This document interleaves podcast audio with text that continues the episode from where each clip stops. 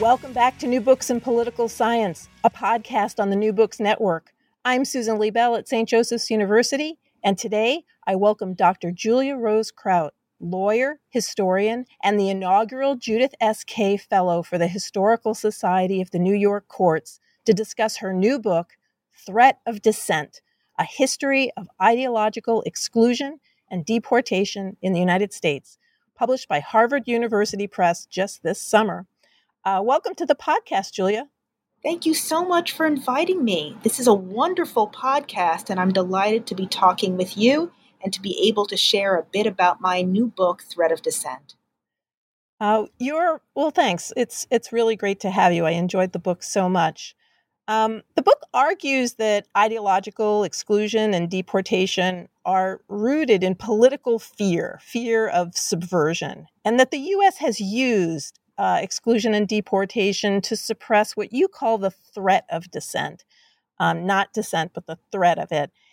And the book demonstrates how these tools of exclusion and deportation have been used continuously from the 18th to the 21st centuries, uh, suppressing discussion and speech. And I, I'm very excited to talk to you about your claims about how the Supreme Court has has has failed to apply First Amendment principles and precedents. But let's start with some some background uh, about you and and how you came to wrote, write the book. I mean, this is a really nuanced mix of law and history. Uh, so, how did you come to pick this subject, and how did being both a lawyer and historian help you write it?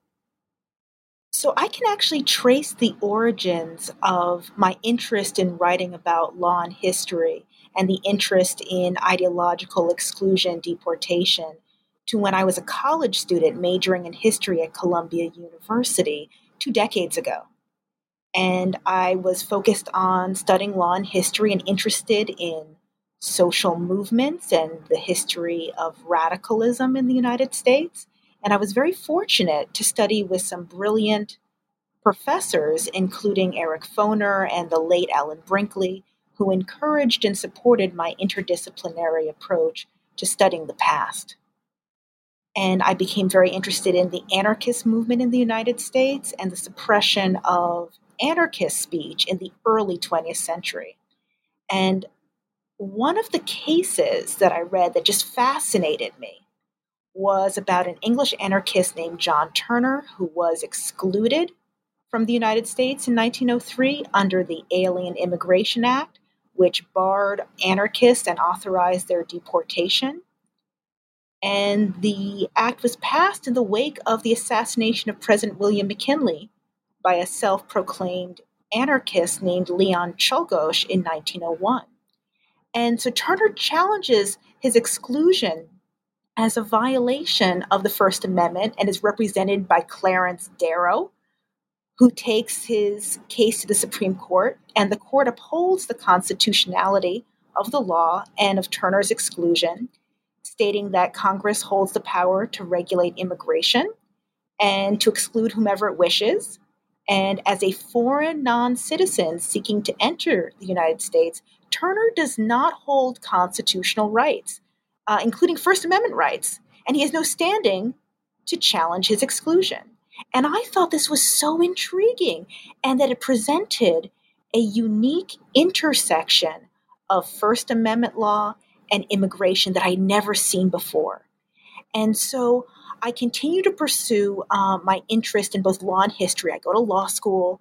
Um, I decide to get a PhD in history. And this is during the first couple of years of the war on terror.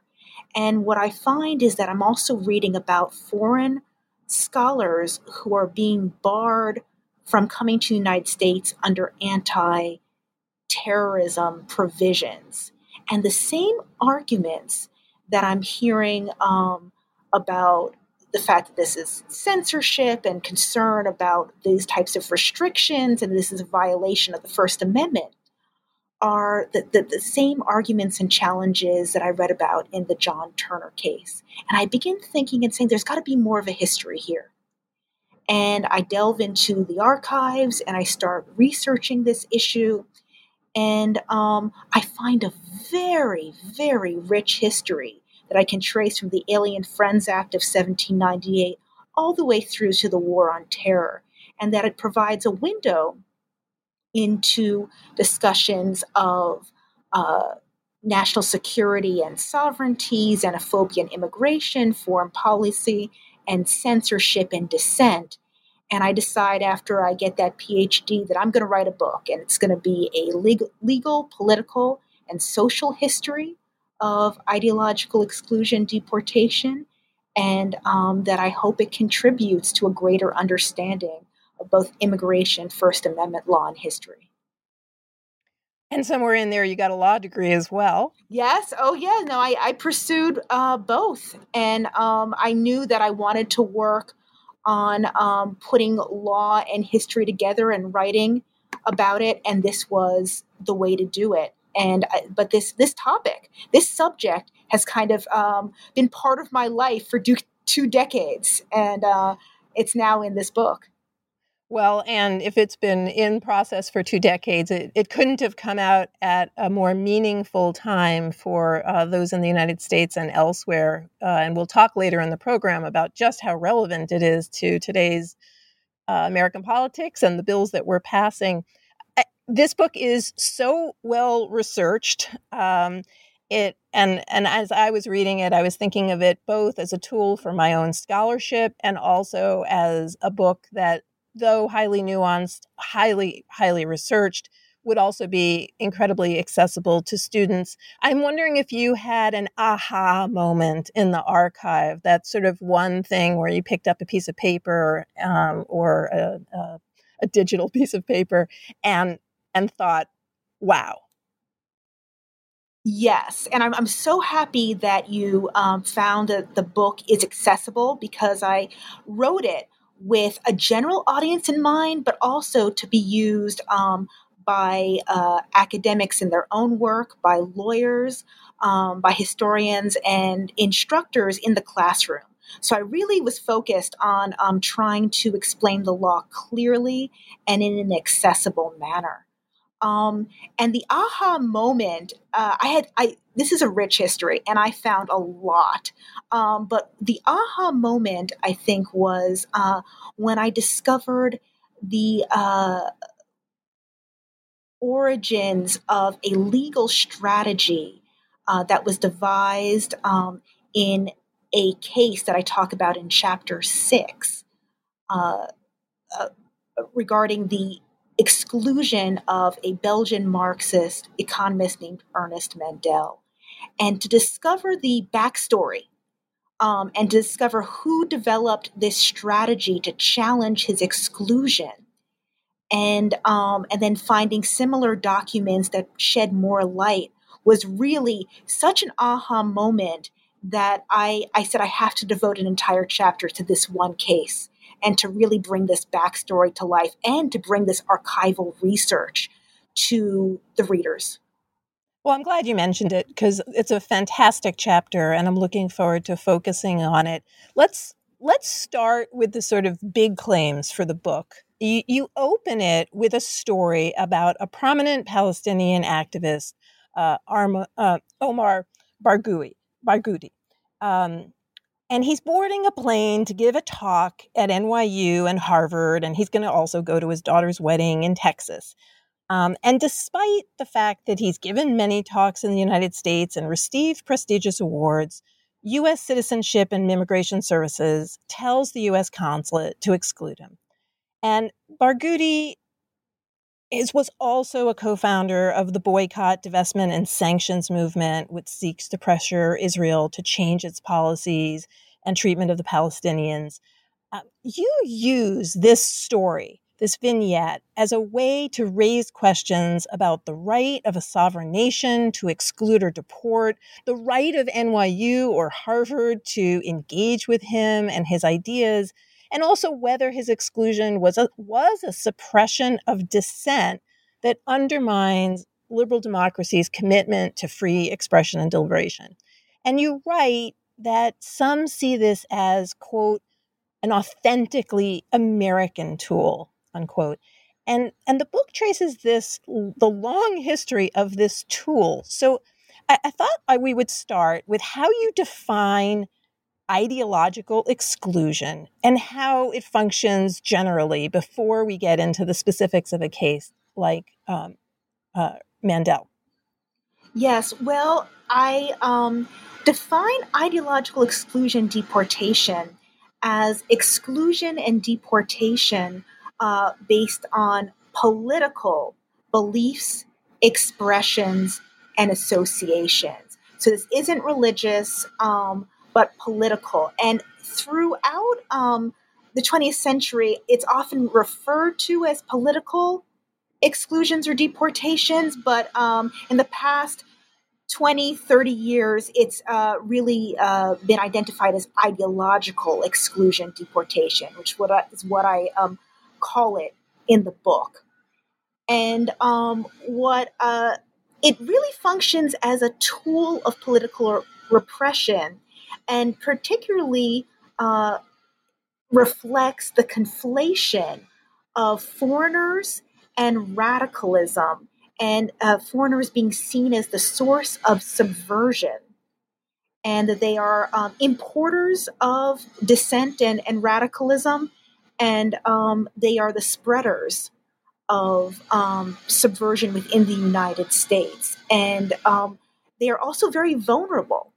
So what you find is is that um, as the United States begins suppressing uh, speech and expression, whether it is anarchist speech or communist speech, um, the United States also uses ideological exclusion deportation as part of their suppression efforts. And this tool of political repression endures over time. And um, I make an argument that uh, the interpretation of ideological exclusion and deportation as an immigration issue rather than as a First Amendment issue by the majority of the Supreme Court is what helps it endure. And, and before we get to that fascinating part of the book, I have to say that was that was for me the enormous takeaway, and it just it changed everything that I read from the time I read the book. So thank you for that. The distinction about First Amendment and immigration law in the court. Uh, you make a couple of distinctions that I think will be helpful to get out in the open. Uh, you talk about explicit versus implicit laws, and also a third type. And I was wondering if you could uh, get those definitions out for listeners. And also, you talk about three categories of discretion prosecutorial, ultimate, and interpretive. And, and I think you're arguing that those come together uniquely in ideological exclusion. So I'd, I'd love for the listeners to get that as well before we move on. Sure. Um, and that's something that I outline in the introduction of my book uh, to be as clear as possible because I'm, what I'm trying to do is to um, explore the underlying dynamics uh, of ideological exclusion, deportation, and um, how they're functioning and being used. And so, in implicit and explicit restrictions, I'm, I'm the one who makes that distinction. And an explicit restriction would be uh, a statute um, or a federal restriction uh, that explicitly excludes a particular group, like anarchists or communists or advocates of a particular ideology.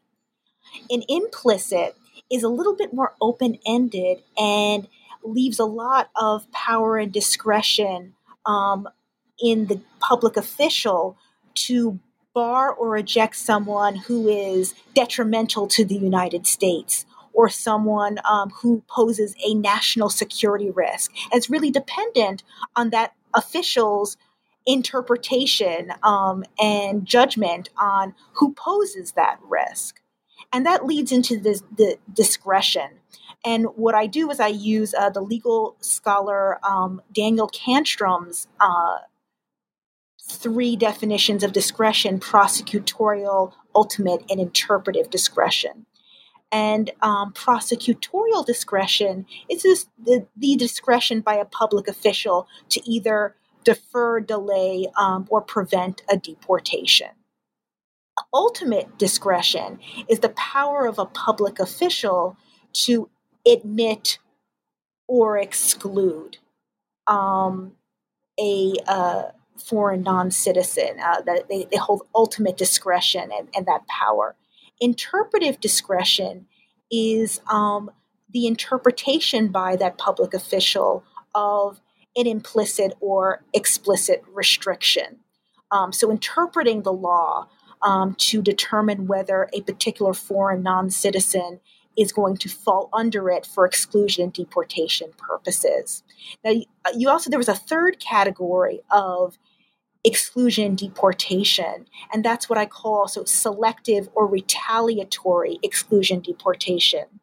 And what this is, is um, a kind of a targeting of an individual um, based on uh, his or her expressions, beliefs, um, or associations, and uh, exclusion or deportation as kind of a retaliatory motivation um, for that expression, belief, and association. And often that those um, deportations or exclusions aren't necessarily under an implicit or explicit restriction, but maybe might be under something else, like overstaying a visa or um, some other infraction, and that individual is selected for exclusion or deportation, but based on their views. So, what you're doing is you have to really kind of look at the motivation behind that exclusion and deportation and the selection of that person.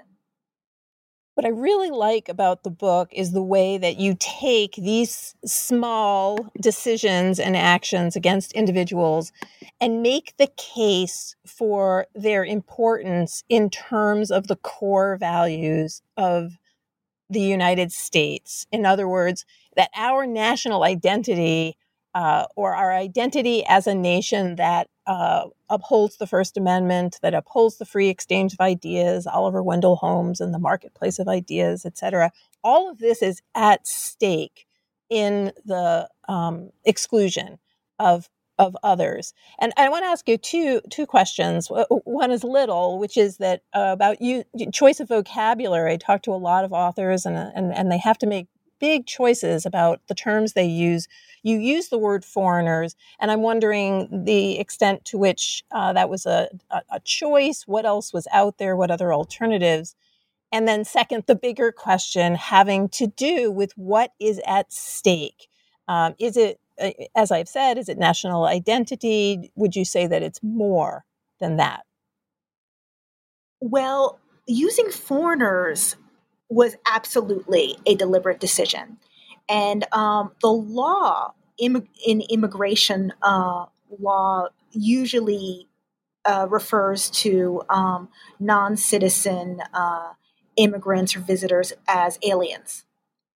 And that term has really kind of fallen out of favor and is uh, really considered um, something that uh, is uh, almost offensive uh, to refer to a foreign non citizen as an alien. Um, and uh, I decided at the beginning uh, not to use that and just use foreigners. Now, when I talk about the law, I give I give the name of the law. So if it's an Alien Immigration Act, that's what I use. But when I'm referring to people, I use I use foreigners or foreign non citizens, um, and that was a deliberate choice. Uh, so in terms of this argument does this you know ideological exclusion deportation undermine um, our liberal uh, de- democratic values and free expression and exchange that is essential to self-government and undermines our reputation abroad and identity as a nation of immigrants and depicts the united states as fearful insecure and repressive? Those that that's not just kind of my argument, but that actually is the argument of those who are either being excluded or deported, um, or those who are challenging uh, ideological exclusion and deportation on their behalf. Um, that I find this again and again and again throughout um, this history of this argument.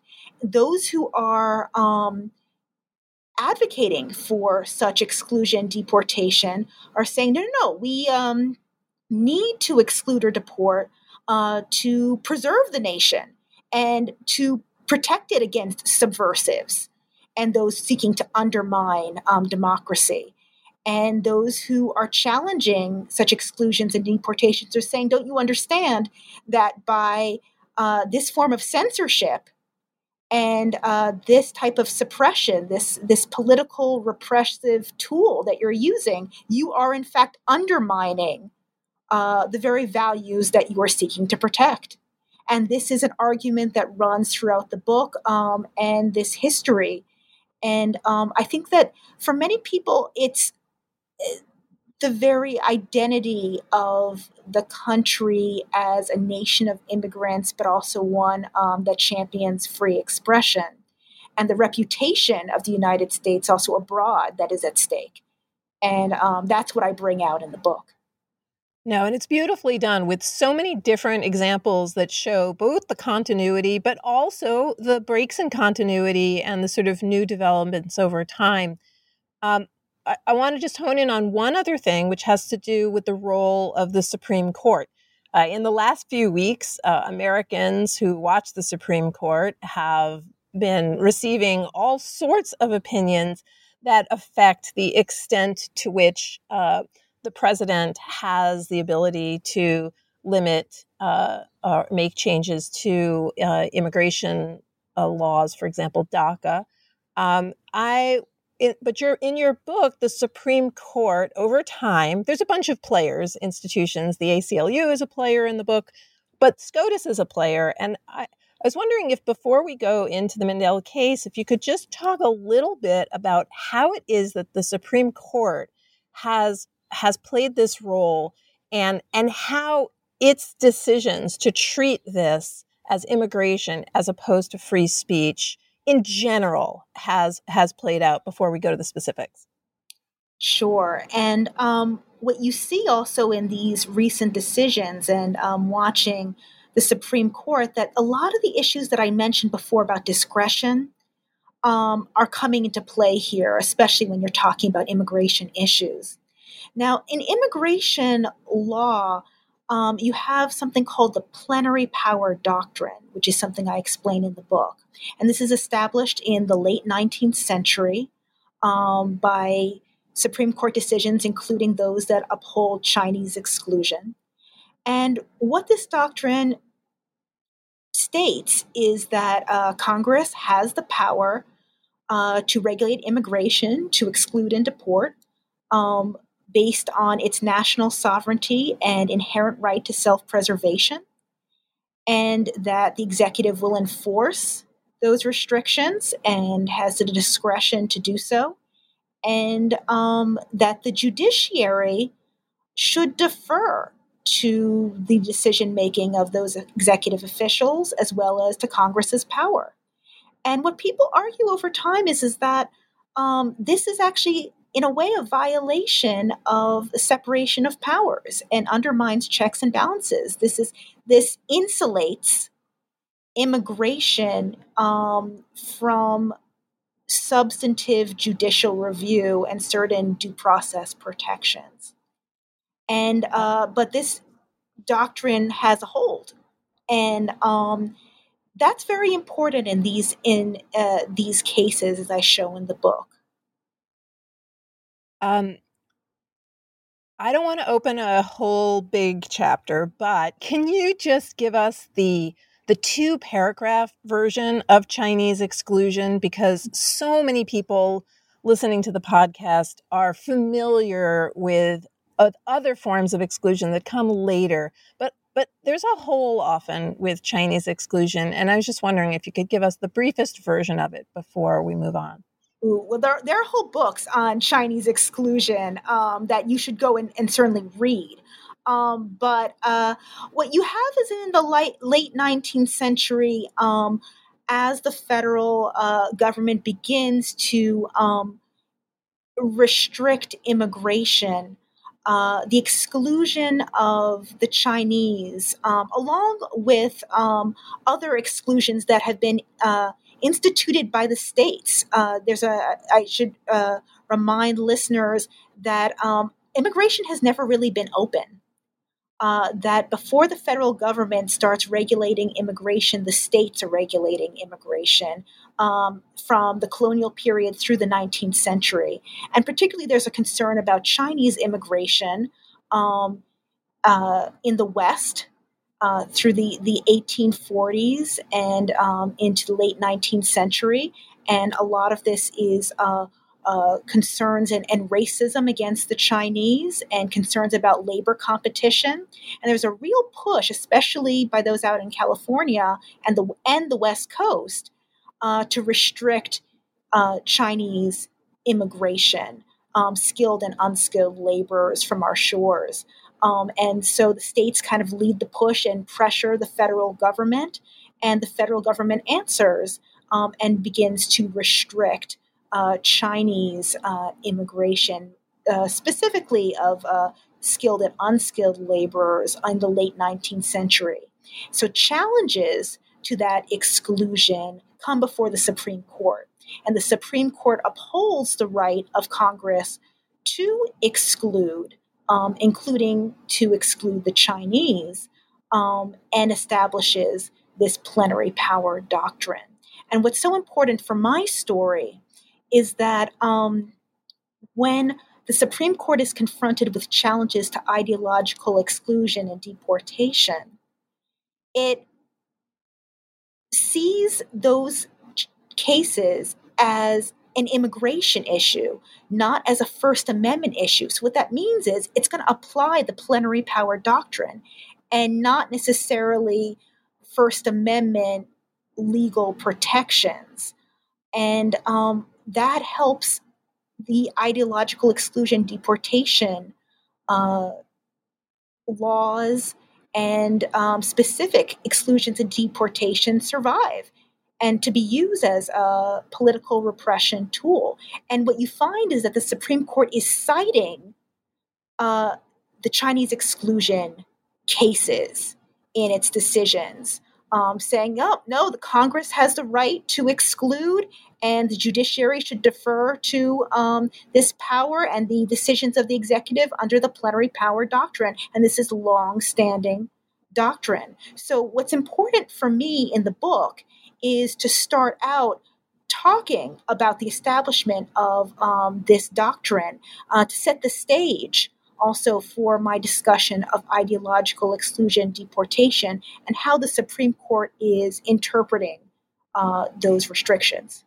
And for listeners who don't follow the Supreme Court, is the Supreme Court still citing the precedents from the Chinese exclusion cases?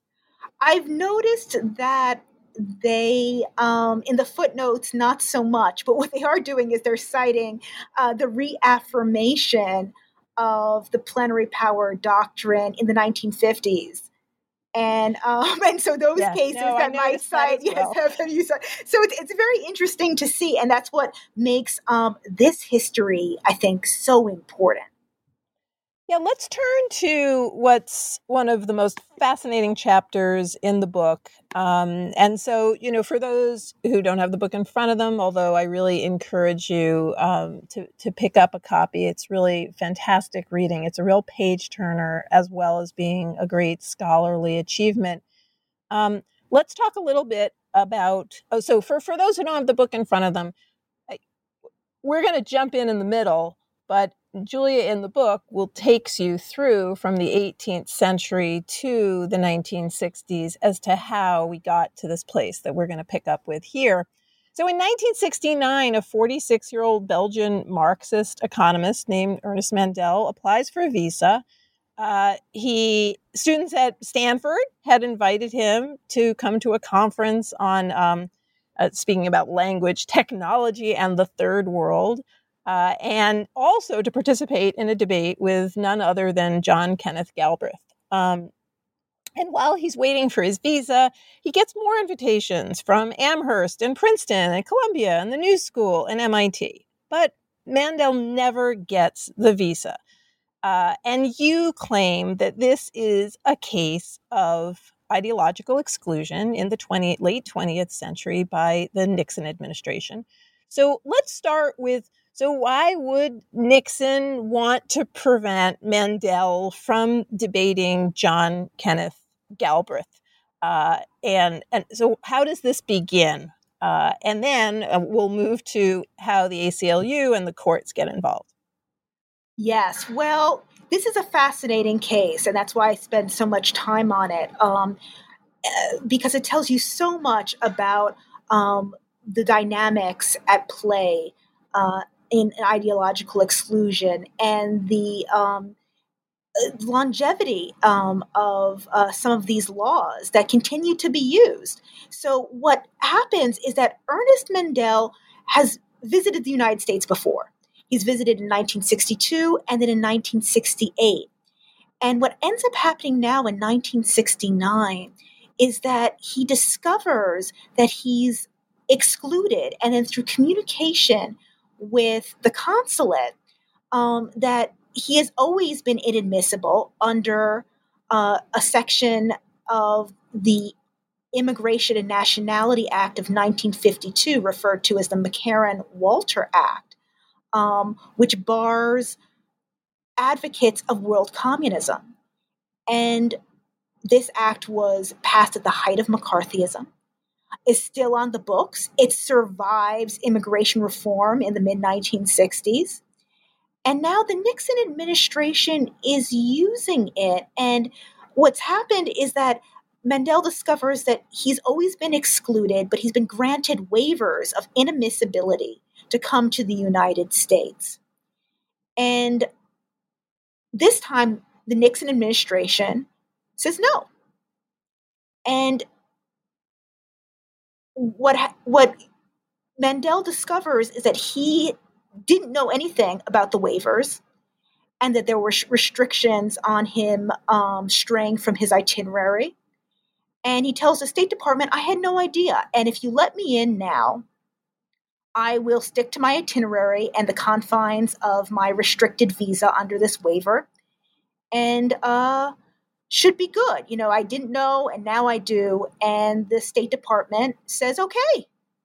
And the Justice Department and the Attorney General, John N. Mitchell, says no. And John N. Mitchell uh, holds tremendous ultimate discretion to decide who can be admitted um, or excluded and to grant this waiver and refuses. And it's really unclear why, but it really seems to be part of the Nixon administration's um, desire to suppress the new left and uh, is concerned about protests on college campuses and really doesn't see an incentive amongst uh, their supporters to um, admit Ernest Mandel. And so this case makes national news. And the real um, focus is on how to challenge Mandel's exclusion and what I do is is I go through all of uh, the attention about this case and the backstory using archival research and um, a Freedom of Information Act uh, request and, and disclosures. And what you find is is that um, there's a major hurdle uh, to challenging this exclusion, which I talked about earlier with that John Turner anarchist case, because Mandel does not hold constitutional rights. He does not he he cannot make a claim to challenge his exclusion under the First Amendment. But the professors in the United States who have invited him do have a claim. And so I talk about the lawyer Leonard Boudin and his young associate David Rosenberg, and it's Rosenberg who devises this strategy for the American professors to challenge Mandel's exclusion as a violation of their First Amendment right to receive information and to hear. It's brilliant. I, am just going to interrupt you. It's brilliant. That part of the book, it is just it, it is it is so akin to reading about the NAACP's thoughts about, okay, how do we create precedents to overturn desegregation? And there, they they have this sort of plan ahead and here you see this kind of on the ground moment of how are we going to argue this and i i just think that the this part of the book is so valuable to understand how it is that the rule of law functions. And we can make fun of lawyers and tell lots of jokes and have lots of new yorker cartoons about them. But here you see how figuring out the way around standing figuring out what is the legal issue becomes this very very pro- productive. It, in a in a lot of ways it pushes them to be talking about liberal democracy and the importance of the free exchange of ideas it's just i loved this part of the book Thank you, and it's one of my favorites. And that I really worked hard to not only give the entire backstory, including not only devising this strategy, and, and the professors, you have Norman Birnbaum from Amherst, you also have Noam Chomsky from um, MIT, who are the American professor plaintiffs, Leonard Boudin, um, whose name should sound familiar, one of the most famous civil rights and civil liberties attorneys in the mid 20th century um, who also uh, defended Dr. Spock and Julian Bond, and also uh, D- Daniel Ellsberg in his espionage case later on, uh, really involved in in uh, these uh, important uh, First Amendment cases, as well as establishing the precedent um, for freedom of travel and uh, striking down passport restrictions and the right to receive information. And so Boudin is key here in terms of he's also helped establish the precedent that he and Rosenberg are going to use to challenge Mandel's. Um, exclusion. And what I also love is that Boudin is very aware of the Turner case, so much so that he actually, during oral arguments in front of the Supreme Court, makes a reference to the Turner case and says, I wish I could have argued that case. You Fascinating. Know? Right. Yeah. And I, and I saw that as I look at the transcript of those, those oral arguments, I say, I got to put this in the book. Because what happens is, is that's what also is so important about telling this long history, which is not only as um, a, a writer, bringing this history to a reader, I'm making those connections. But the lawyers and activists and organizations and those excluded and deported are also making those connections over time. And so, what's the best part too is that I also show the backstory in the Supreme Court which is how do they wrestle with these issues and um, how do we get to the decision of Kleindienst versus Mandel in 19 72. Well, um, I'm going to say that the listeners are going to have to read the book for the backstory Supreme Court part because it's amazing. But I do want you to tell everybody how this case came out um, before we move to the end of the book, which has to do with the Trump administration and the extreme vetting, uh, um, and including the travel ban. So tell us how this case came out and then and then tell us a little bit about how all this plays out in our present day and then we'll also talk about the no ban act which happened just 2 days ago because we're recording this podcast on July 24th Sure. Well, there's kind of good news and bad news here with the, with the Mandel case. Now, the good news is that this brilliant strategy of having the those within the United States and um, uh, those uh, who uh, have uh, invited Mandel to come and speak, uh, they uh, they succeed in the fact that the court says yes, you have standing, you can challenge exclusion um, as a violation of your First Amendment rights, and that leads to a pathway to challenge exclusion, which we still use. Um, so if you see kind of exclusion uh, challenges, it's not necessarily by the foreign non citizen who is trying to get into the United States, but usually has um, as the lead a, either a state or an organization within the United States. It says, "I'm injured" or "I'm my rights are being violated." So look for that. But this is this is what um, the strategy leads to. So the court says, "Yes, go forward. This is um, the way to challenge," but it doesn't um, mean that Mandel can come to the United States. It, uh, the court upholds his exclusion. And the uh, justice who writes the opinion, Justice Harry Blackmun, issues a new standard and says, you know, we're going to curb the attorney general's ultimate discretion to exclude and to deny or grant these waivers. But that attorney general um, and public officials must have a facially legitimate and bona fide reason to deny a waiver and exclude. Now, this is lower than current First Amendment standards and the application of something called strict scrutiny, which requires uh, the government to uh, narrowly tailor its restrictions um, to serve a compelling government interest. Um, but it's a standard nonetheless.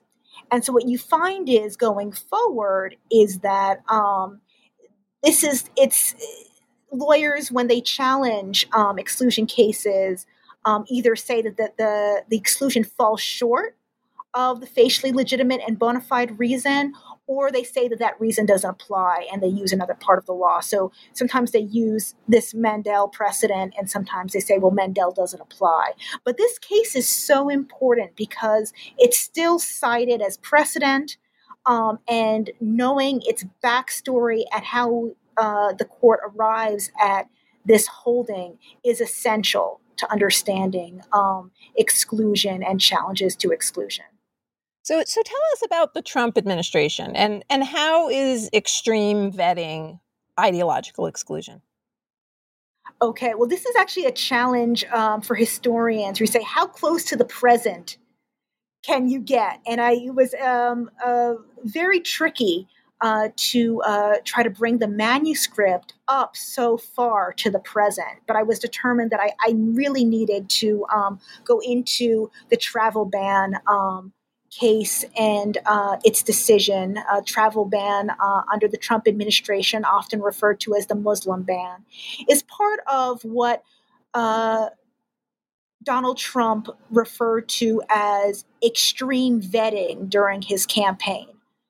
And um, the travel ban, uh, which was an, uh, first instituted as an executive order in 2017, the suspending entry to seven, uh, at the time, Muslim majority countries uh, under a provision of the McCarran Walter Act, uh, 212F. And so, uh, what you see here is that, the, that we are still living under the McCarran Walter Act, um, incorporated into our current immigration nationality um, legislation. And uh, that provision authorizes uh, the president uh, through proclamation to uh, suspend entry to or place restrictions on entry if the president determines that um, such entry would be detrimental to uh, U.S. interest. And um, what you have here is, again, a case of uh, how much power the executive holds, and are there checks on that power? And so um, this travel ban case has less to do with um, ideological exclusion. It's more based on kind of religious um, uh, exclusion, or, or, and really a focus on exclusion based on national security. But what's significant here is that um, you have another challenge to um, this ultimate discretion and um, power by the executive to exclude. And the Supreme Court is once again confronted with whether it's going to defer to right. the president. Um, and uh, does it? Uh, are there any curbs on this power under 212F?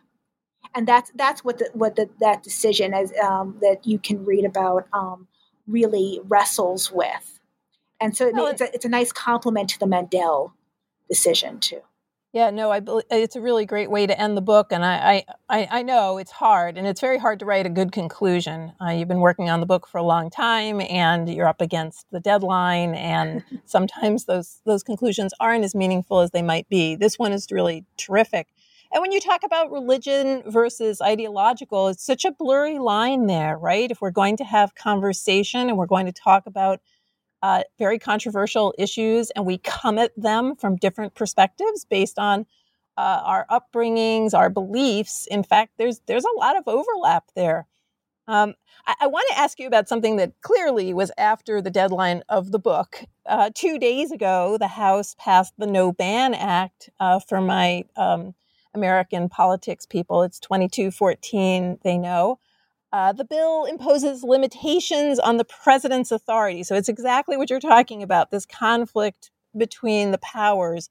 So the, the bill would say that the president's authority to suspend or restrict, and I'll use the word aliens because they do in the bill because it's the legal word, from entering the U.S. Um, and and and terminating certain actions is is like they're going to limit what the president can do, and it allows the individual present in the US who is being unlawfully harmed by such restrictions to sue in federal court. So I wanted your insights on this bill and how you see it. Is this ideological exclusion? Is this about executive versus congressional power? And and do you think that this can be successful? Would would the Supreme Court see it within Congress's purview? Not saying that this can get past the Senate. Highly unlikely, but but but if it could, how would it fall out given the long history that you've looked at in the book? Well, I was very lucky um, that I was just able to um, slide in the No Ban Act right before I submitted the manuscript. So I was able to just get it in there um, because I knew it was going to be significant, um, especially in light of um, the uh, travel ban decision. Um, and so when I saw this, I I knew that this was something very, very important and also something to be watching and is a great first step in trying to um, l- place limitations and checks and oversight um, over the president's authority.